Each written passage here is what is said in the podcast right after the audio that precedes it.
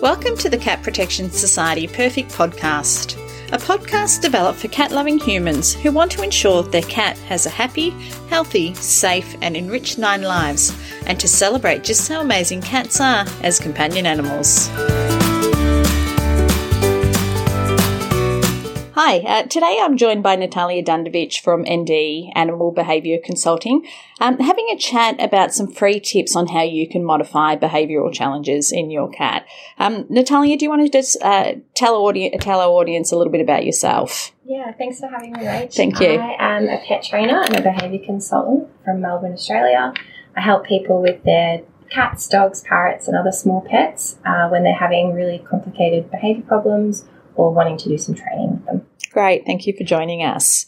Um, so let's have a chat. What are some of the common signs of stress in cats, and how can cat owners identify that their cat is stressed? Uh, so, some of the overt signs that we would notice might be fearful behaviours, like spending a lot of time hiding and avoiding. You might also see aggressive behaviours, whether that's directed at the humans or other pets in the house or animals outside of the property as well. Um, and then I guess another common one that we see is toileting outside of the litter box in places that we would call um, unwanted. okay.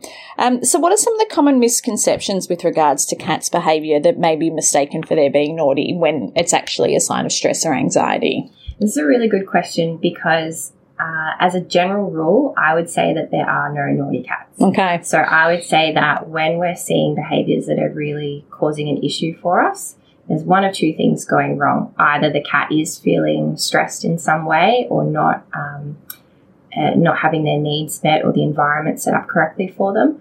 Or maybe we've got some unrealistic expectations about how a cat should be because cats are cats, cats yep. are not humans. Yep. Okay. Um, on the flip side, what are some of the behaviours or signs that indicate that your cat is happy and content? This will be slightly different for every personality, but as a general rule, you're going to look at their functioning behaviors. So, are they eating well and regularly? Are they drinking? Do they use their litter box um, and toilet with ease without any major issues? Do they um, use the scratching items that you provide for them? Do they engage in their environment playing with objects, um, looking out the window at the different birds that are going past, and are they seeking social interaction with the humans or any other animals in the household? Okay. So, what are some of the common common sources of stress in cats? Uh, I think we see a lot of stressed cats in homes now because they're not having their basic needs met. So the environment isn't set up uh, in the best way for them maybe they don't have access to some of the really critical things that they need to do to be normal cats, like um, hunting and stalking outlets.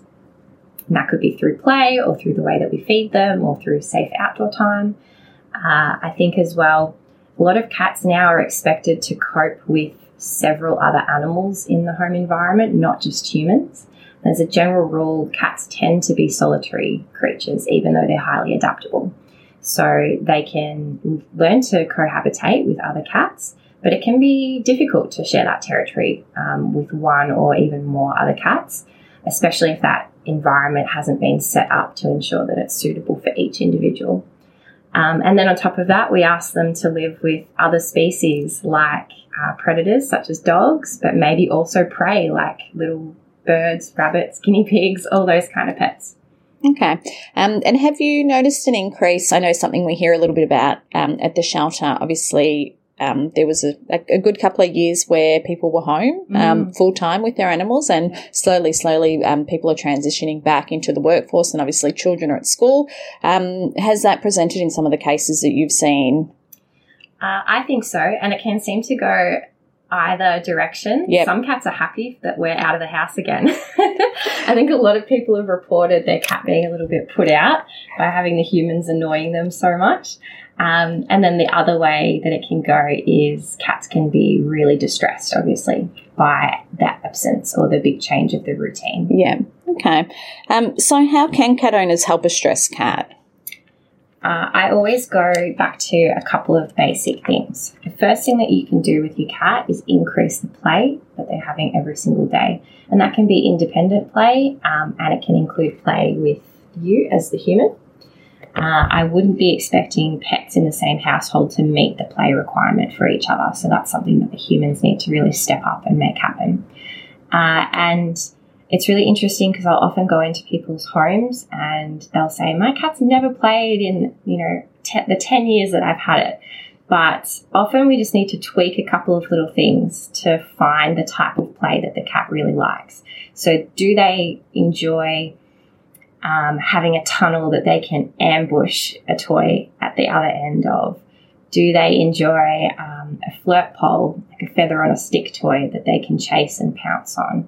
Do they like um, balls that you can throw that they can fetch for you? So a lot of the time it's just tweaking to find the individual's uh, favorite outlet. So play is my number one tip and that has to happen multiple times every day. Yeah. So my general rule is three five minute sessions split up throughout the day as a starting point. The second thing we always look at is how we're feeding our cats. So uh, cats are incredible creatures. They spend a lot of their energy budget every day engaged in these hunting, uh, predatory style behaviors. And if they had free access, they'd probably be finding foods or finding uh, prey items to kill, catch, and eat uh, throughout the day. So we can mimic that at home by giving them food dispensing toys rather than f- just putting a bowl of free food down and leaving it 24 7. And what you can do is start with some recycling items that you've got in the bin already. So things like a toilet paper roll, an egg carton, biscuit boxes, tissue boxes, uh, yogurt tubs, anything like that that you think you could hide a little bit of their food in and then encourage them to play uh, to access that food. You'll find that they'll probably be doing that about a dozen times in a 24 hour period. Okay. Um, and if they're spending all of that time and energy trying to work out these puzzle activities, there's a lot less energy left over to be feeling frustrated, bored, um, and pop up in these undesirable behaviors. Uh, and then my third suggestion is to learn what kind of social interaction your cat really likes. Because a lot of us get a cat for us, don't we? Like, Yep. We want to be able to pat the cat and cuddle and, and feel calm and relaxed. And a lot of cats really enjoy that. Some cats have a, a threshold cutoff point where they're like, that's enough touch, no more thanks. And then there are other cats who um, actually just like to be kind of close to you, hanging out in your zone. Yep. So I think if we can learn our individual's personality and respect their differences and respect what they enjoy doing, um, we're going to see a lot less problems pop up. Okay, excellent advice. Um, is there anything that cat owners can do within the home environment to create? Obviously, you've touched on a few of these um, already, but um, looking at the house in particular, um, to minimise stress before it kicks in. I think we need to make sure that our cats have a safe retreat to go to. Um, and this can look really different, but a lot of cats might have a particular cupboard or a wardrobe that you can put a nice soft bed in uh, that acts as a safe retreat when things are a bit overwhelming. We can also make sure that um, they've got high places to jump up and retreat to, and that's particularly helpful if you've got young kids in the home or if you've got other pets in the home like dogs. The cats need to have um, places that they can get away from um, other family members in.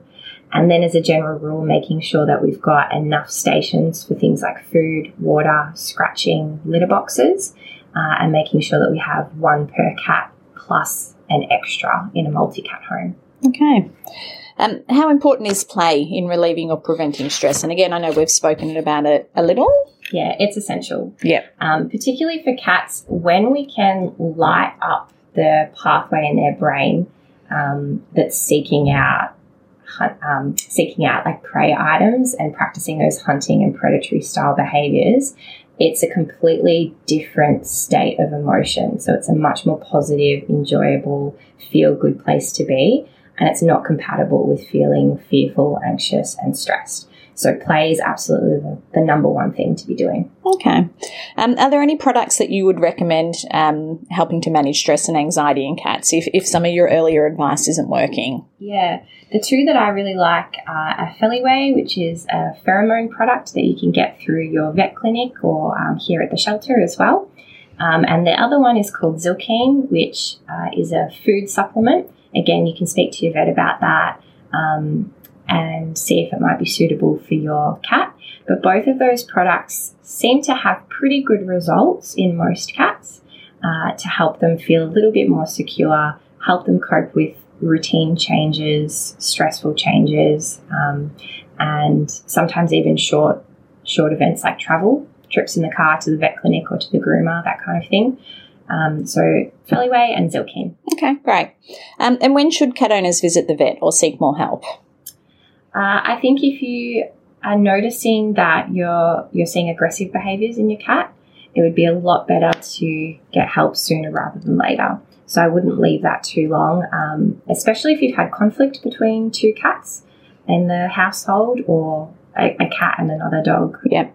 Um, I would be checking in with the vet straight away just to rule out any possible medical factors that could be contributing, like um, maybe there's pain going on that we don't realize, or uh, maybe the the cat's got you know something going on with their urinary tract that's making them really irritable and uncomfortable, and that might be a quick fix medically. Excellent, thank you. Are you considering welcoming a cat or kitten in need into your heart and home? A visit to the Cat Protection Society of Victoria in Greensborough is a must. They've been helping Victorians find their perfect feline family member for over 75 years. And if you already have a cat and you're simply looking for the very best in veterinary care for your marvellous moggy, check out their cat friendly, cat only vet clinic. To learn more, visit catprotection.com.au. You can learn more about Natalya at ND Animal Behaviour Consulting um, and obviously cat protection at catprotection.com.au. Thanks, Natalya. Thank you.